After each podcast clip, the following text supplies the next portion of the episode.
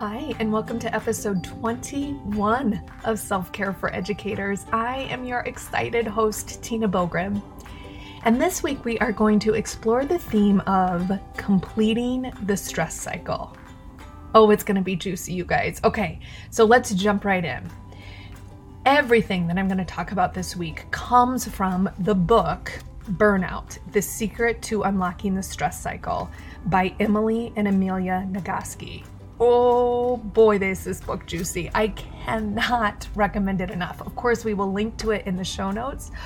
Oh, it's so good, you guys. It's so good. So the whole thing is good, but at the very, very least, I cannot recommend getting your hands on that very first few chapters. They are essential. And in fact, that's what we're going to dig into here together.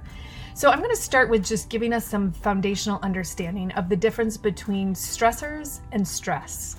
So here's what they say in the book. They say that stressors are what activate the stress response in your body. So think of these. These are things that you can see or hear or smell or taste or imagine could do you harm. Stress, on the other hand, is the neurological and physiological shift that happens in your body when you encounter one of these threats. And what they tell us in the book is that we oftentimes get tripped up because we think that just because we've dealt with the stressor, we've dealt with the stress. And what they remind us is that is not the case.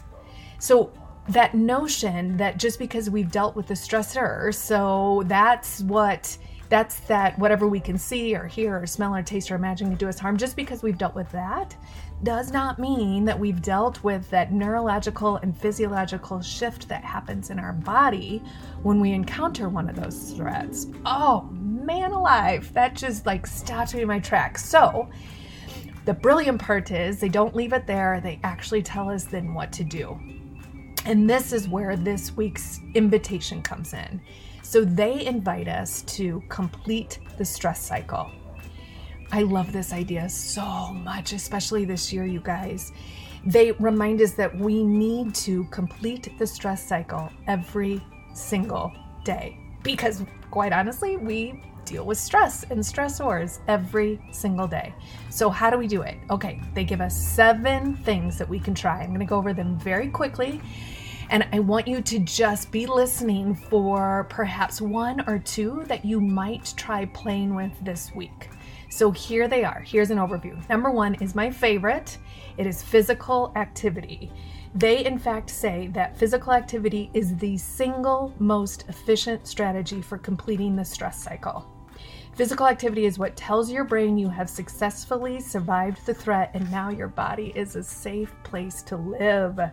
They recommend between 20 and 60 minutes a day. So I love, again, the idea of using our attitude adjustment walks to complete the cycle at the end of the day. What a great way to close things out and make, that really clear divide between the workday and being done with work. So number 1, physical activity. Number 2, breathing.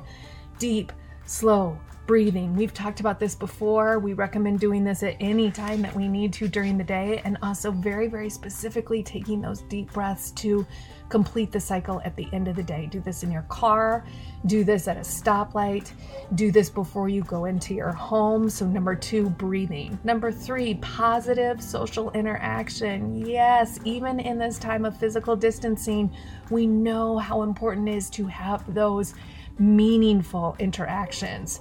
So doing the Zoom happy hour, taking a socially distanced walk, reaching out, picking up the phone. It is so important to have that sense of belonging.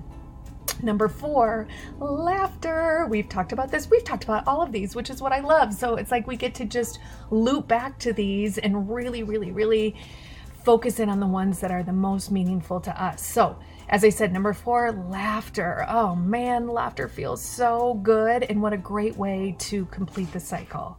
Number 5, affection. So affection can come from a number of different ways. So I love the examples they give in here. So 1 is the 6-second kiss with someone that you love, a partner, right? He suggests that you kiss your partner. So John Gottman is the relationship researcher that they're quoting here. And he says every day you should kiss your partner for 6 seconds. Love that. Another option, hug someone that you love and trust for 20 full seconds. Love that as well. And other things that you can do for affection, even just petting a cat or a dog works for affection as well, which I absolutely, we have very happy pets these days, right? Okay, next one. Number six is a big old cry. Oh man. They say in the book that anyone who says crying doesn't solve anything doesn't know the difference between dealing with the stress and dealing with the situation that causes the stress. Oh, that feels so good. So maybe you want to put a tearjerker movie on or listen to that song that makes you cry, read the book that brings the tears out, and just let yourself really, really delve into that feeling and emotion instead of fighting it. It's probably not something we want to do every day, but know that there's nothing wrong with that, that is a really good way to complete the cycle. And finally, the last one, another fantastic one, is creative expression, making time for this.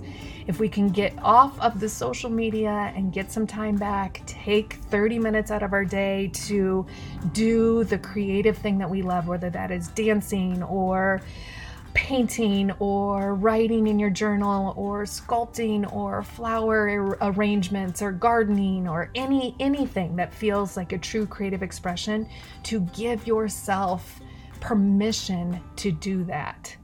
Oh, those are so good, aren't they? Let me repeat them again. So we've got physical activity, breathing, positive social interaction, laughter, affection, a big old cry, and creative expression. Now, they also go on to say that you will know when you've completed the cycle. It's kind of like you just feel it in your body. You can just feel it let go. I know that feeling very, very clearly when I'm on a walk.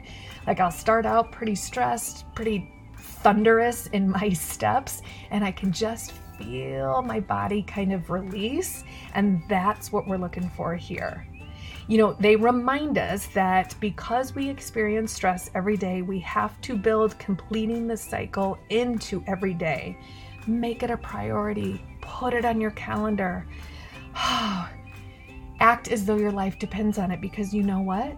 Our lives depend on it. As always, a huge thank you to Brooke for making this happen. A shout out to Solution Tree and Marzano Resources for this amazing job I get to do. And as always, a huge, huge shout out to you, my badass self-care squad. I can't wait to hear how you complete the cycle this week and how it feels to make this a priority.